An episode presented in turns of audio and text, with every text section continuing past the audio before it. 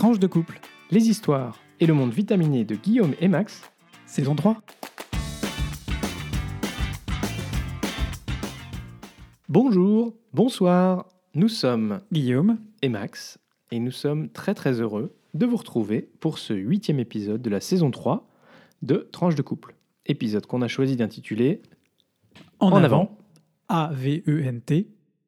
Et oui, mais ça, ça n'est pas une faute d'orthographe. Non, non, non. Par contre, c'est un peu déconnecté du reste du podcast, mais une fois de temps en temps, un, pourquoi pas. Ça fait plaisir. Merci d'abord à toutes et à tous de nous écouter, ça nous fait chaud au cœur et comme d'habitude, on vous invite à vous abonner à ce podcast pour être notifié des nouveaux épisodes diffusés le lundi tous les 15 jours. On se retrouve entre-temps aussi sur notre page Facebook et notre compte Twitter. Oui, oui, on n'a pas l'air, mais euh, ces derniers temps, on a moins diffusé que d'habitude dessus, mais on est toujours là. Euh, et toujours le hashtag ou arrobase tranche, le chiffre de couple au singulier comme le nom du podcast, ou par email tranche de couple at gmail.com. Et oui, et on vous remercie euh, de partager euh, ces épisodes sur vos réseaux sociaux, à vos proches, à toutes celles et tous ceux qui peuvent être susceptibles d'être intéressés par notre podcast et par les informations qu'on met dedans. Ça nous permettra de continuer à accroître la visibilité de tranches de couple et puis de garder la motivation pour vous proposer cette petite tranche de vie tous les 15 jours. Alors, on commence comme d'habitude par la rubrique Actu. Et aujourd'hui, euh, Guillaume euh, fait un peu la suite euh, d'une précédente actu qu'on avait coupée, ou en tout cas on n'avait pas tout traité. Alors Guillaume, c'est à toi. Tout à fait. Et dans l'épisode 5, on vous avait parlé du woke ou du wokisme et du concept de cancel culture. Mais on n'avait pas eu le temps de revenir dessus plus largement. Donc, me voilà ici pour vous parler de cancel culture. Euh, on vous en a parlé d'ailleurs même avant l'épisode 5, dans des épisodes, voire des saisons précédentes, sur notamment des déboulonnages de statuts qui avaient eu lieu dans plusieurs villes aux USA et au Royaume-Uni. Ah oui. J'avais alors donné quelques explications sur ce concept qui est en fait une, une, émanation, une sorte de, de- branche du woke, euh, si on creuse un peu euh, l'origine. L'idée derrière de la cancel culture, c'est de supprimer toute référence euh, commémorative, euh, statut, monument par exemple, à des événements ou à des personnes passées dont certaines personnes ou certains groupes considèrent aujourd'hui que leur part d'ombre est trop importante. Cela peut être par exemple en Belgique le roi Léopold à qui on reproche la colonisation et le pillage du Congo, euh, qui a vu un certain nombre de ses statues peintes euh, euh, en rouge, ou en France des personnages comme des esclavagistes ou certaines figures colonisatrices qu'aujourd'hui dont aujourd'hui on se repenche un peu plus sur sur le passé. Ou euh, aux États-Unis c'est aussi des esclavagistes ou des généraux sudistes dont certaines statues ont été déboulonnées ces derniers ces derniers mois. Mais ça peut tout aussi bien être des personnes toujours en vie comme l'acteur de House of Cards Kevin Spacey ou Johnny Depp euh, accusés eux d'agression sexuelle et qui ont un peu disparu du paysage hollywoodien. Ça peut aussi être par exemple euh, Joanne Kathleen Rowling l'auteur d'Harry Potter qui avait commis un tweet pas très fin et un chouïa euh, Oui, un peu plus qu'un chouïa, insultant pour euh, la communauté trans euh, qui a dû subi des appels au cancel à être cancel avec un succès assez limité dans ce cas précis. Ça peut être aussi euh, un ouvrage, par exemple un film ou un livre. Autant d'emporte le vent avait disparu euh, du catalogue temporairement du catalogue d'HBO Max aux États-Unis, euh, le temps d'ajouter un disclaimer ou en français une notice au début du film pour prévenir les spectateurs que certaines scènes peuvent être considérées comme comportant une forme de racisme, de préjugés ou de clichés de nature à froisser une partie ou interpeller une partie de la communauté. Ça peut aussi parfois tourner à des situations un peu plus ubuesques, telles que euh, le très fameux Blanche-Neige de Disney, qui été victime d'un faux appel au boycott cancel, destiné en réalité à décrédibiliser l'ouverture d'une nouvelle attraction dans le parc Disney local à San Francisco. Euh, et ce, cet appel était lié au fait que le, baiser que donne le prince à Blanche-Neige à la fin du dessin animé n'était pas consenti.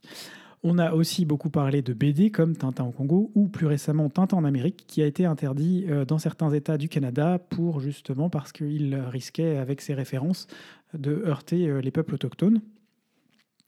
Alors comme le mouvement woke, euh, le mouvement cancel reste assez difficile à cerner en réalité et pour cause, il est souvent très localisé, au sens de quelque chose ou quelqu'un qui est susceptible d'être cancel, par exemple en Belgique, ne l'est pas nécessairement en France ou aux USA, et vice-versa. On a, il y a autant de, j'ai envie de dire, de, comme pour le WOOC, de définition de la cancel culture qu'il y a de pays dans lesquels on essaye, ou des groupes essayent d'implémenter euh, ce, concept. Euh, et il n'a pas vraiment donc de base commune, il est euh, par essence un concept très anglo-saxon, très lié même aux États-Unis, difficile à rapporter directement chez nous.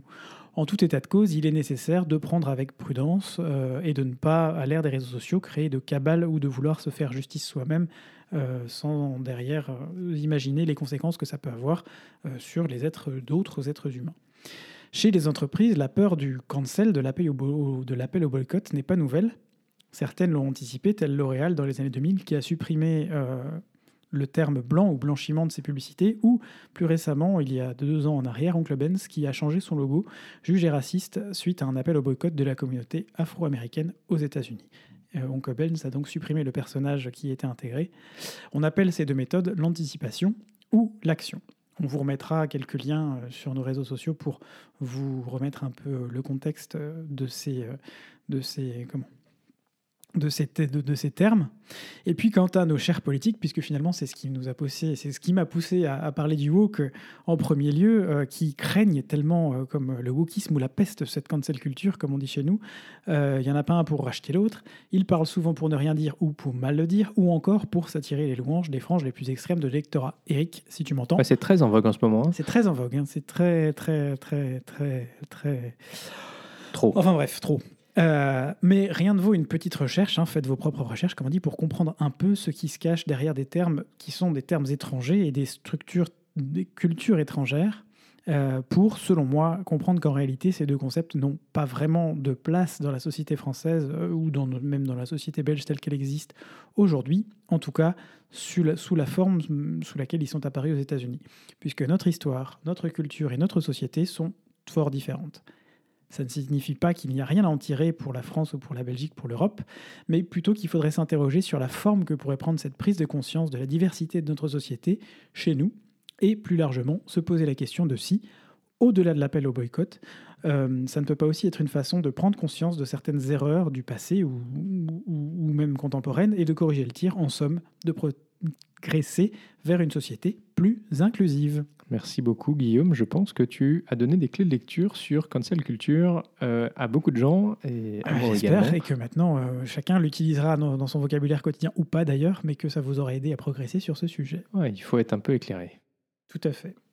Alors, euh, on enchaîne hein, sans transition dans On décrypte l'Europe. Max, tu nous parles de Global Gateway. Qu'est-ce que c'est? What is it Alors effectivement, aujourd'hui, je voulais vous faire un petit focus sur une nouvelle initiative qui a été annoncée par la Commission et le haut représentant pour la politique de sécurité de l'Union européenne, Global Gateway. Cette initiative, qui a été rendue publique le 1er décembre, est un ambitieux programme d'investissement dans les infrastructures, doté de près de 300 milliards d'euros à investir d'ici à 2027 dans des projets d'infrastructures un peu partout dans le monde. Je sais pas pourquoi, ça me rappelle vaguement un truc ça.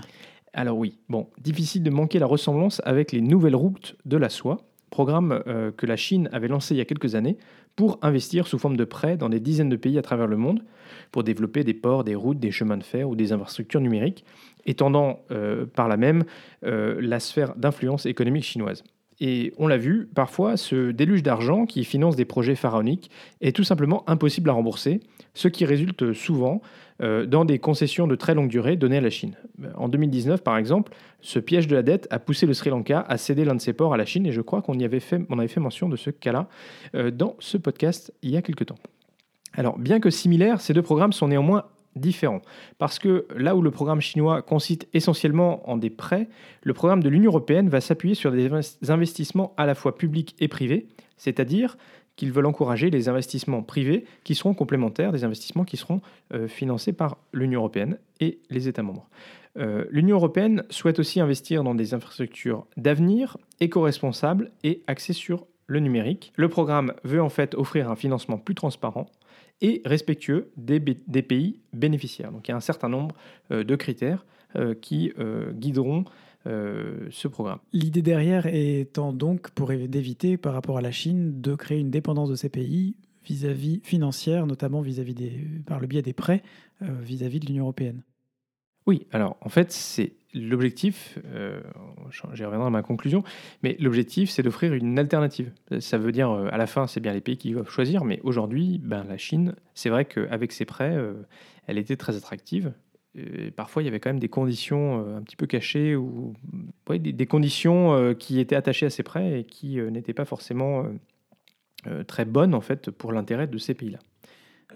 On s'était retrouvé comme ça en Union européenne, au Monténégro, euh, avec euh, un pays qui demandait, euh, dans le cadre de son adhésion, non, à l'Union européenne de, de, rembourser à la Chine un prêt que le Monténégro avait fait pour créer une ligne de chemin, une autoroute en pleine montagne, peu utilisée, très Ah près de chez nous finalement. Oui, parce qu'en plus, bon, il faut quand même dire que euh, de fait, la Chine parfois finance des infrastructures euh, qui sont pas très, euh, enfin, qui sont pas nécessairement celles qui sont qui les plus importantes. D'autant qu'il y a certaines conditions qui sont associées. En général, il faut utiliser du matériel et des personnels chinois pour construire les infrastructures. Donc en fait, l'argent revient dans le système aussi. Alors Global Gateway orientera ses investissements dans cinq secteurs prioritaires. Euh, le digital, l'objectif c'est de promouvoir un Internet euh, ouvert et sûr. Euh, dans le climat et l'énergie, pour faciliter la transition vers des énergies propres. Dans le transport, pour financer des modes de transport verts, sécurisés et innovants. Dans la santé, pour ren- renforcer les chaînes de valeur et notamment produire localement des vaccins. Et dans l'éducation et la recherche, avec un point d'attention particulier pour les jeunes filles, les femmes et les groupes vulnérables. Alors le programme, je l'ai mentionné, sera euh, soutenu non seulement par l'Union européenne, mais sera aussi, euh, donc les institutions, mais, coordonné avec les États membres et les institutions financières européennes pour maximiser son impact. Alors pour conclure, on peut mentionner un autre programme euh, similaire, celui des États-Unis, qui s'appelle Reconstruire un monde meilleur, qui vise lui aussi à offrir une alternative à la Chine pour les pays en recherche de financement d'infrastructures. Bon, en tout cas, c'est plutôt une belle initiative. C'est super que l'Europe structure une telle alter- alternative, car euh, je l'ai mentionné euh, jusqu'ici, ou on en a parlé jusqu'ici, euh, bah, on avait globalement tapis rouge pour la Chine. On verra maintenant si le programme européen réussit à séduire les partenaires de l'Europe dans le monde. 300 milliards, c'est une sacrée somme, mais il faudra effectivement voir ce que ça produira comme effet final. Rendez-vous en 2027. Merci Max pour ce petite explication de ce Global Gateway très important au niveau stratégique aussi pour l'Union européenne. Exactement. Si on veut être un- un- une alternative crédible euh, aux puissances euh, dans Mm. le monde, eh ben, c'est important aussi de pouvoir offrir euh, ben, Des un- investissements. des investissements qui ne soient pas euh, comment dire, attachés à des conditions comme, comme d'autres. On ne les tienne pas par le collet derrière. Exactement. Pour, Alors, pour parler un peu. On a, on a fait deux actus qui étaient quand même un peu fournis. Alors du coup, on, on va simplement euh, finir avec euh, la rubrique Belgitude. Et aujourd'hui, Guillaume, une nouvelle ta fois, tu veux mère, nous... le Codeco C'est ça, voilà. Voilà, Euh, C'est mon état d'esprit aujourd'hui avant de commencer cette rubrique Belgitude. Vous l'aurez peut-être compris que je, je- ce, sera, ce sera une rubrique plutôt coup de poing. Et la petite footnote, c'est que le Codeco, c'est toujours le comité de concertation lié au Covid et aux mesures sanitaires à mettre en œuvre dans le pays. Absolument, c'est un peu l'équivalent du Conseil de défense euh, en France, sachant qu'en Belgique, en réalité, c'est plutôt la foire d'empoigne, voire la foire à neuneux, voire le cirque. Euh, le Codeco, ça a été créé pour revenir très rapidement dessus euh, l'année dernière, quand le Covid est arrivé. L'objectif étant de, remettre, de mettre autour de la table les extrêmement nombreux gouvernements belges pour faire en sorte d'uniformiser les mesures euh, qui allaient être prises euh, en Belgique. On a vu, ça a fonctionné pendant quelques mois et on a réussi à avoir des directions plutôt logiques, plutôt cohérentes, notamment on était sous l'air Sophie Phil Wilm- Wilmès. Euh, et puis ça, voilà, ça ressemblait globalement à quelque chose.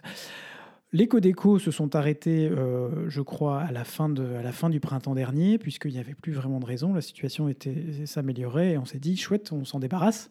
Euh, chaque euh, région reprend son propre autonomie pour prendre des mesures. Chouette, génial. Au mois de novembre, enfin depuis octobre, mais surtout au mois de novembre, évidemment, comme partout ailleurs en Europe, les cas de Covid explosent et l'augmentation de l'occupation des hôpitaux aussi.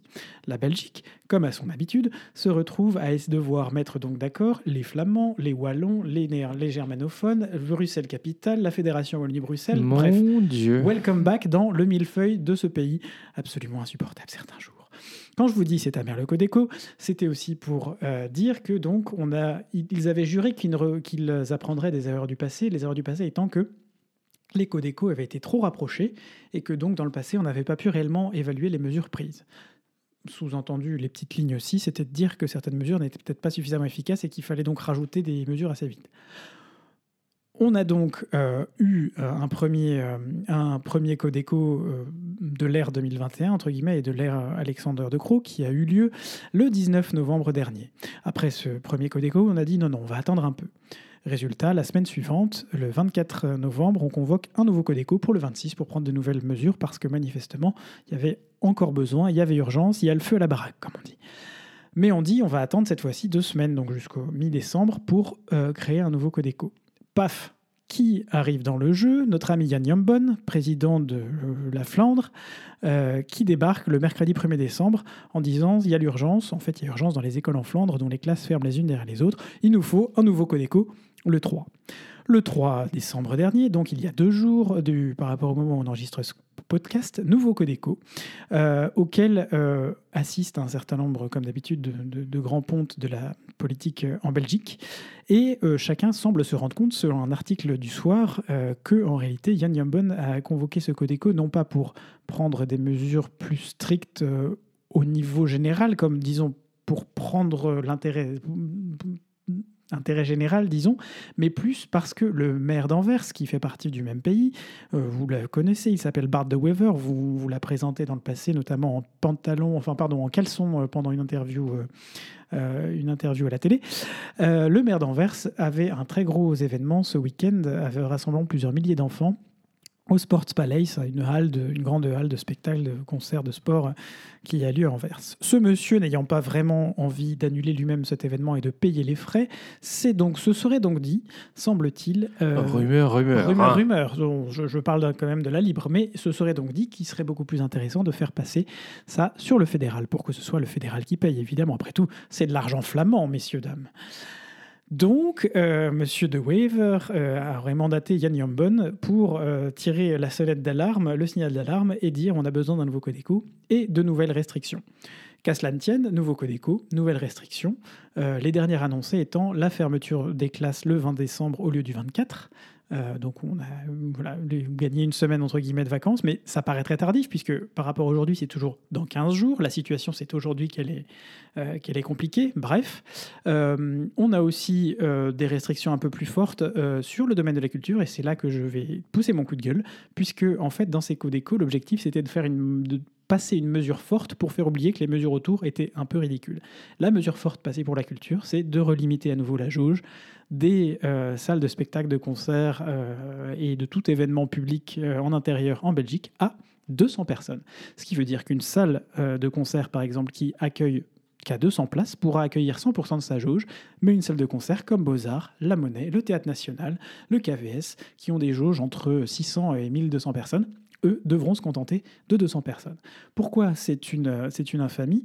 Parce que euh, c'est tout à fait ridicule de se dire que c'est de l'argent public qui va être dilapidé finalement pour payer des représentations qui coûtent cher aussi euh, pour 200 personnes. C'est aussi un public qui va être déçu parce qu'un certain nombre ne pourront pas assister. Ce sont des équipes qui se battent tout au long de l'année pour, et malgré les conditions du Covid, pour faire en sorte de faire avancer les projets et la culture dans des conditions pas toujours facile, mais avec aujourd'hui une reprise depuis quelques mois et beaucoup d'entrain, et qui se retrouve aujourd'hui à en fait être avoir été le pion finalement euh, des, euh, des, gouvernements belges pendant ce dernier Codeco.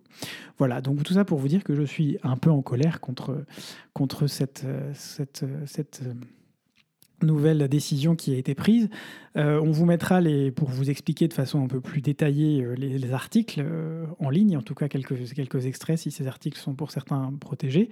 mais tout ça pour dire que tout le monde s'est retrouvé un peu assis sur les fesses sans vraiment savoir pourquoi, une fois de plus, c'était la culture qui trinquait à la place des autres, sachant que derrière, pour faire un dernier, une dernière parallèle, l'ORECA, donc les bars, les cafés, euh, et, notamment n'ont aucune restriction supplémentaire à appliquer euh, avec ce nouveau code éco. On passe à la rubrique euh, vide couple Ah oui. Rubrique vide couple, de quoi est-ce qu'on a dit qu'on allait parler aujourd'hui, Max? Tu veux nous parler un peu de la manipulation? Oh, mais ça c'est. comment? Comment mais je, vous signale que c'est quand même le titre, le titre d'un livre qu'il a acheté il n'y a pas très longtemps pour lire et qu'il a promis de, surtout de prêter à sa belle-mère, c'est ça qui m'inquiète le plus en fait. Ah bah, euh, voilà, mais enfin bon, euh, je veux dire, d'abord, c'est pas un, un- un livre sur, euh, sur la manipulation. Ça, Donc ça s'appelle Petit traité, pardon. Ça s'appelle Petit traité de la manipulation. T'as raison, soyons exacts. Soyons Ah. précis. petit traité de la manipulation à l'usage des honnêtes gens. Ah oui, pardon, pardon, pardon. c'est- c'est- c'est le- Il y avait le sous-titre aussi. Bah Nous oui. pouvons tous manipuler, c'est ce que ça veut dire. C'est ça? Et non, disons que euh, il faut être conscient qu'on peut te manipuler. euh, et il y a quelques petites techniques euh, qui sont utilisées au quotidien par pas mal de monde. Et moi, j'ai trouvé ça fort intéressant euh, de lire ce, ce livre de, de deux sociologues euh, qui, en fait, euh, te racontent des, euh, des situations, des petites histoires, et des, petites choses qui, qui montrent qu'en réalité, tous les jours, partout, par des petites techniques, on est en fait, sans le savoir, manipulé pour faire ceci ou pour faire cela. Euh, Mais alors toi au quotidien, comment tu les utilises dans notre ah, couple moi, je les utilise pas dans notre couple. C'est pour, ça que- c'est pour, Ouais, ça- ouais, c'est pour ça que je t'ai demandé, euh, je t'ai suggéré Il de lire ment. ce livre Il aussi. vous ment en allemand. Voilà. Mais euh, effectivement, euh, il y avait un commentaire sur un, un des, euh, un des sites web qui disait Et le plus fort, c'est que ça marche aussi en amour. Essayez, vous verrez. Mais c'est pour ça que j'ai- souhaité qu'on soit à armes égales et je t'ai proposé de le lire. Pour l'instant, tu l'as pas encore lu. Bon, je l'ai pas fini encore, mais. non, c'est assez, euh, assez euh, intéressant de voir comment euh, bah, les différentes techniques sont disséquées et, euh, euh, voilà, et de voir que finalement, euh, bah, ch- chacun, on peut avoir des petits, euh, des petits outils pour le jour où tu aimerais euh, convaincre ta chef euh, que euh, tu voudrais faire ceci ou cela, ou euh, euh, un de tes collègues, euh, euh, ou Mais, mais euh, comme quoi par exemple quelqu'un avec qui tu veux. euh, Et quelle application dans le couple Donc tu crois pas que tu vas t'en tirer comme ça quand même. Comment ça? Comment ça? Non, mais par exemple, euh, le fait de euh, toucher euh, l'avant-bras d'une personne, Hi. quand tu, quand tu parles à quelqu'un, un vendeur te parle et il va te toucher l'avant-bras, et ben, de manière tout à fait étonnante, ça va te prédisposer bien mieux à, à écouter et à suivre ce que cette personne va te dire, plutôt que euh, si la personne t'avait pas touché. Les gens qui m'écoutent, à fortiori si on se connaît pas, n'essayez pas ça avec moi, je vous préviens, ça ne marchera pas. Deuxième exemple. Euh, tu es dans la rue, il te manque euh, 5 centimes euh, pour euh, payer ton parc-mètre. euh, et tu vas essayer de demander à des gens dans la rue s'ils n'ont pas 5 centimes à te filer. Tu peux être quasiment sûr que tu n'auras aucune réponse, que tu vas jamais trouver personne. Par contre, si tu demandes euh, l'heure aux gens que tu rencontres, ils vont te donner l'heure. Et ensuite, si tu leur donnes 5 centimes, eh bien, ils vont se retrouver beaucoup plus Si tu leur demandes. en difficulté à te dire non euh, parce que tu leur avais demandé quelque chose, tu leur avais demandé l'heure avant. Ah ça Voilà, c'est c'est deux petits exemples. Je me méfierai la prochaine fois qu'il me Euh, demandera de l'argent. mais non, mais là, ces exemples, ils marchent pas dans notre couple. Mais euh, voilà, bah, réfléchissez-y. Euh, et puis, si vous avez, euh, si vous avez l'envie, alors c'est quand même un livre de sociologue, hein, donc bon, voilà, ils expliquent dans plein de choses, mais il y a des petits exemples, c'est sympa. Voilà, ça coûte 22,20 euros. Vous pouvez le commander dans toutes vos petites, dans vos bonnes librairies. Et Puis vous, demandez, vous pouvez demander à Max quelle est l'application à en faire au quotidien dans le couple. je ne fais pas d'application de ça dans mon couple, donc tu- je ne pourrais pas vous donner d'exemple. Je suis vraiment désolé. Ça aurait beaucoup plu à Guillaume, en fait, que, que, je, que je puisse raconter des choses dans le couple. Mais en fait, euh, non, je, je ne te manipule pas. Mm. Mm. Mm. Mm. C'est cela. Bon, alors, euh, on va parler d'un deuxième sujet, et c'est Guillaume qui, cette fois, euh, a souhaité le mettre. C'est faux, au c'est faux. Non, c'est faux, c'est n'importe quoi. Non, je n'en fais pas trop, jamais. Voilà, c'est pas du tout bah, mon style. ça. Non, pas du tout. Le sujet, c'est le mec qui en fait trop. Non, non, c'est pas moi. Alors, mais, mais pourquoi Guillaume? Bah justement, je sais pas, je te demande. ah si si. Tu sais bien. Moi, j'en fais trop. Un peu too much parfois. Ah oui. Genre? Pourquoi c'est moi qui dois parler Bah parce que c'est toi qui m'accuses. Non non non, c'est toi qui l'as mis euh, dans le podcast. Ça n'a rien à voir, c'est pas la question. C'était à quel sujet déjà? Ah bah je sais plus. Non parce que faut dire, on essaie de prendre des notes pendant la semaine euh, qui passe pour euh, savoir quel sujet on va traiter dans notre podcast. Donc euh, sachez que j'en ai fait trop cette semaine, mais on n'arrive pas à se souvenir de quand. Donc j'en ai fait trop. Quand est-ce que j'en fais trop? Moi, j'en fais toujours un peu trop, de toute façon. Oui, légèrement. Bah, Vas-y, donne des exemples. J'ai pas d'exemple en tête. Ah, c'est toujours difficile. L'accusation est facile, mais euh, La prochaine fois, tu, tu mettras un peu plus de détails pour éviter de se retrouver comme ça. Hein Parce que... mais c'était pas toi quand vous faisait trop d'ailleurs? Non, non, je crois pas. Pas toi qui. Euh, si, bah, quand je suis venu t'apporter ton ordinateur, euh, alors que tu l'avais oublié à la Euh, maison. C'est trop mignon. Voilà, là, vous voyez, ça typiquement, on revient donc au poste, euh, à l'information présente sur la manipulation. Là, il est typiquement en train de vous manipuler pour faire passer un sujet qui pourrait tourner en sa défaveur en en réalité un truc où on va pouvoir le caresser gentiment dans le sens du poil. Pourquoi Il est formidable. Alors attends, excuse-moi, mais que je lise ce bouquin. C'est exceptionnel le résultat. là, c'est Guillaume qui essaie de retourner la situation parce que c'était quand même lui qui avait écrit le sujet comme lui étant l'homme qui en faisait trop. Et finalement, euh, à la fin, c'est vers moi que ça se retourne. C'est ça. Non, mais c'est vrai qu'il peut m'arriver d'en faire trop. Dans quel genre de situation? Non, mais je, je- suis quelqu'un d'entier, donc par définition, parfois je me lance un peu euh, la tête la première. Je suis un bélier aussi, hein, ça, ça n'aide pas. Mais, euh, mais je me lance un peu la tête la première dans, dans, dans certaines, certaines. Toi aussi d'ailleurs, non? Non, légèrement bélier. Est deux béliers ensemble. De temps en temps, ça cogne. On aurait dû regarder notre horoscope avant. De temps en temps, ça cogne. Mais non, j'essaye de, j'essaye de me souvenir de cette. D'à quel moment est-ce qu'on a pu marquer ça euh, où j'en faisais trop Mais je me souviens plus. Mais ça m'étonne pas de moi, encore une fois. hein. Je, ne suis pas complètement Un peu surpris. too much, quoi. Euh, ouais, bon, non, mais en fait, euh, la réalité, c'est que. pour vous donner un moment Vous où je en faire trop, par exemple, où on peut en faire trop, je ne citerai pas de nom, mais, mais juste, euh, vous ne vous en êtes pas rendu compte parce que ça aurait été coupé au montage, mais euh, on, on en a fait trop il y a, il y a approximativement 5 minutes, on s'est un peu pris la tête sur une, une, une- une bêtise sur laquelle je, je ne reviendrai pas, et c'est vrai qu'on a un peu tendance, voilà, de repartager, à monter dans les tours tous les deux, et à, à très vite se prendre le chou sur, pardon pour l'expression, les enfants bougez-vous les oreilles, des conneries.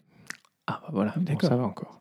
Euh, oui, oui, non, mais on est d'accord que Des le mec, clowneries. le mec qui en fait trop, euh, c'est un peu nous deux, en fait. Hmm. Euh, Chacun à sa mesure et dans Oh, son. Et chacun a sa démesure aussi. et sa démesure. Bon, voilà. euh, bah, pff, Donc vous Si- saurez si qu'on on- en fait trop, mais vous ne saurez pas voilà, exactement si dans on quel trouve contexte. des exemples, bah, on les mettra sur Twitter et sur Facebook parce que bon. Mais Là, il y en a quand plus. même de pas trop en faire et, et dans votre couple de, de maintenir une forme d'équilibre pour que, pour que voilà, pour maintenir la communication, la fluidité du, du contact.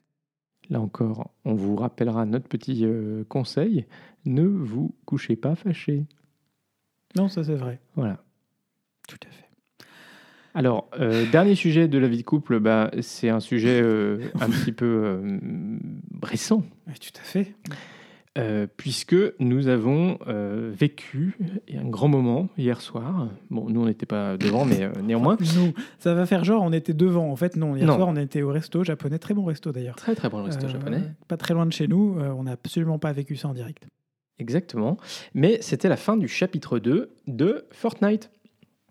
Fortnite, euh, pour ceux qui euh, débarquent, on en a parlé il y a quelques temps euh, dans notre, podcast. Je ne sais pas si Guillaume arrivera à nous retrouver le, le- je pense que c'était la saison dernière De Fortnite euh, de Fortnite. Bon, je sais plus exactement, mais enfin, vous avez qu'à écouter les épisodes. Et Voilà, euh, donc on a, on- voilà, ça fait quelques mois qu'on joue à Fortnite tous les deux. Moi, je suis sur la Switch, Guillaume est sur son ordinateur de gamer, et euh, les saisons de Fortnite sont organisées en, en- en chapitres et en épisodes. Et donc hier, c'était la fin de l'épisode 2, du chapitre 2. C'était la fin du Chapitre chapitre, 8 de la saison 2. Donc c'était la fin de la saison 2 en fait. On est passé, sauf erreur de ma part, à la saison 3 aujourd'hui de Fortnite. Mais je crois qu'en fait, on appelle ça des chapitres en, en Fortnite. Pas la saison, chapitre. Donc, Ouais. chapitre, on est passé le au chapitre, chapitre on est 3. passé au chapitre 3 aujourd'hui à 16h. Hmm. Euh, donc aujourd'hui, on, est, euh, on est le euh, 5 décembre. Et donc, il y a une nouvelle carte. Il y a toute une histoire c'est vraiment super bien fait. Vous pouvez trouver plein de vidéos sur Internet si c'est vous dit. Vous pouvez même regarder le, le, le trailer, le, la bande-annonce euh, de la saison 3 pour euh, savoir euh, ce que c'est. Et puis si ça vous dit de, de rejoindre Fortnite et de vous d'essayer, bah, comme d'habitude, on redémarre à zéro.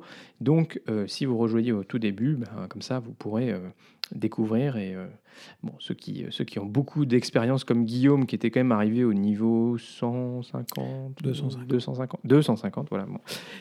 moi, j'étais juste au niveau 100. et ben, ils iront plus vite que vous, mais c'est pas très grave. voilà, donc bah, on voulait juste faire un petit clin d'œil sur le fait que on avait changé de carte et on n'a pas encore réussi à jouer parce que les serveurs sont débordés.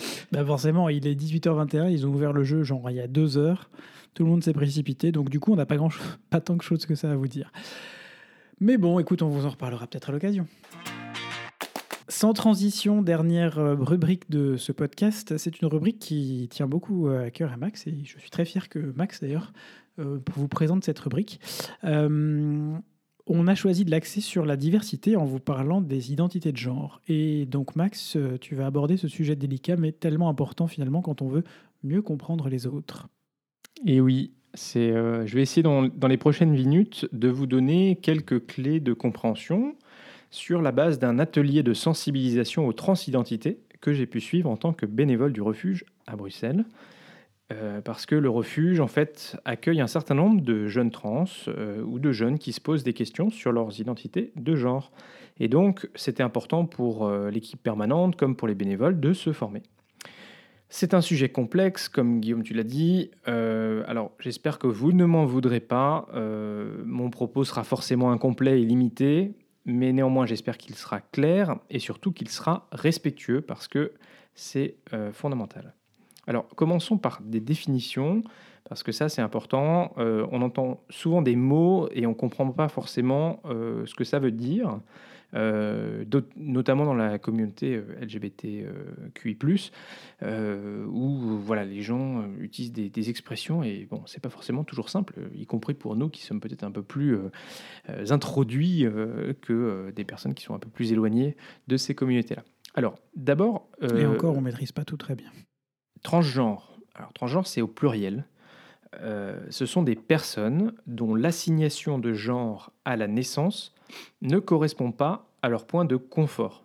Alors, vous noterez, je parle ici de point de confort, car on se place du point de vue de la personne. Euh, et les personnes cisgenres, c'est à l'inverse des personnes qui sont confortables avec le genre qui leur a été assigné à la naissance.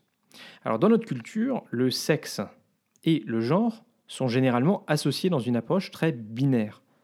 Euh, les personnes qui se déclarent non binaires sont donc celles qui refusent d'être cataloguées dans un genre, masculin ou féminin.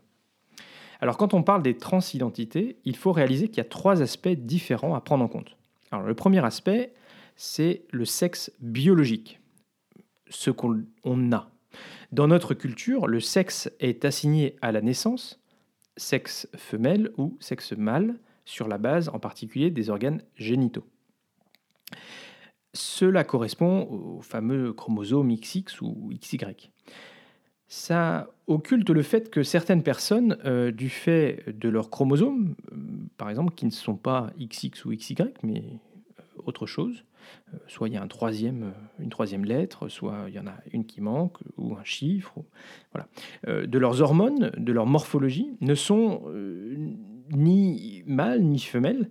Et alors on parle du coup de personnes intersexuées on a du mal à avoir une vision euh, exhaustive car la médecine, même aujourd'hui, privilégie les mutilations et les stérilisations à la naissance ou à l'adolescence pour ceux qui ne tombent pas dans la norme. Mais euh, au vu des formes connues, il y a à peu près 46 formes connues, euh, à minima, on estime que ça représenterait 1,7% de la population. Alors autant vous le dire tout de suite, j'ai été choqué en découvrant que encore aujourd'hui, en 2021, on avait ces mutilations qui euh, avaient lieu et qui, euh, en fait, en réalité, ne sont pas nécessaires d'un point de vue euh, de santé. Alors, le deuxième aspect, c'est les identités de genre. sa représentation à soi. Les, deux identités habituellement, habituelles sont homme et femme. pour chaque identité, on peut être cisgenre ou transgenre, donc on, parle d'hommes euh, cis ou d'hommes trans ou de femmes cis, femmes trans. Euh, quand une personne est trans, donc je rappelle, c'est l'assignation de genre à la naissance ne correspond pas à son identité de genre. Euh, ben, contrairement à ce qui est couramment dit, une personne trans ne change pas de sexe euh, biologiquement parlant, mais elle peut se masculiniser ou se féminiser, y compris avec euh, des caractéristiques sexuelles primaires et secondaires. Donc contrairement à ce qui est habituellement pensé et renvoyé aux personnes, une, identité de genre femme trans ou homme trans ne va pas automatiquement avec une opération. À chacun de voir quel est de son point de confort psychosocial. Alors le troisième aspect, c'est l'expression de genre. Donc on a parlé premièrement du sexe biologique, deuxièmement des identités de genre et là de l'expression de genre. L'expression de genre, ça correspond à ce qu'on montre. Ici, on parle de masculinité, de féminité ou de personnes androgynes. Alors ces trois aspects, sexe biologique, identité de genre et expression de genre, peuvent se combiner différemment en fonction de chacun. Et c'est pour ça qu'on parle des transidentités, chacun étant différent on mettra sur les réseaux un, schéma qui est très bien fait qui vous permettra de comprendre tout cela. Alors pour terminer cette rubrique diversité sur les transidentités, si vous êtes amené à interagir avec des personnes trans, soyez respectueux. Vous allez faire des gaffes, oui, ok, on en fait tous, mais faites attention pour que ça ne devienne pas une habitude. Demandez à la personne comment elle souhaite que vous l'appeliez. Notez le pronom qu'elle emploie. L'accord des verbes on peut trouver des formulations qui évitent de mégenrer, c'est-à-dire d'utiliser le mauvais genre. On peut par exemple dire est-ce que tu te sens bien plutôt que est-ce que tu es content ou contente? Et surtout l'idée étant, une fois qu'une personne vous aura expliqué comment elle veut être appelée, vous pouvez vous tromper la première fois, mais vous ne trompez pas la deuxième. Exactement. Guillaume, euh, dans le prochain épisode, tu reviendras sur le, pronom euh, Yel, euh, qui est effectivement un des pronoms qui est utilisé par certaines personnes. Euh, et qui donc euh, peut euh, être à utiliser parce que c'est le pronom que la personne souhaite utiliser quand on parle d'elle. Tout à fait. Merci Max. Ben voilà, c'est déjà la fin de cet épisode. On a fait un peu plus long que, que la moyenne ces derniers temps, mais on y a mis tout notre cœur comme d'habitude. Si ce podcast vous a plu, n'hésitez pas à le faire découvrir autour de vous et à mettre euh, une note sur vos plateformes et notamment sur Apple Podcast, un like sur YouTube ou un pouce bleu sur Facebook. Et surtout, surtout, partagez. Ce podcast est diffusé, comme on vous l'a dit, lundi tous les 15 jours ou le dimanche soir pour les plus au taquet. Portez-vous bien d'ici au prochain épisode. Euh, on vous souhaite un bel avant d'ailleurs, puisque c'était le, le, nom de, cet épisode pour ceux qui, qui, qui, qui célèbrent la montée en avant vers Noël. Gros bisous. Continuez à porter votre masque et à respecter les gestes barrières. Et à très vite pour de nouvelles tranches vitaminées.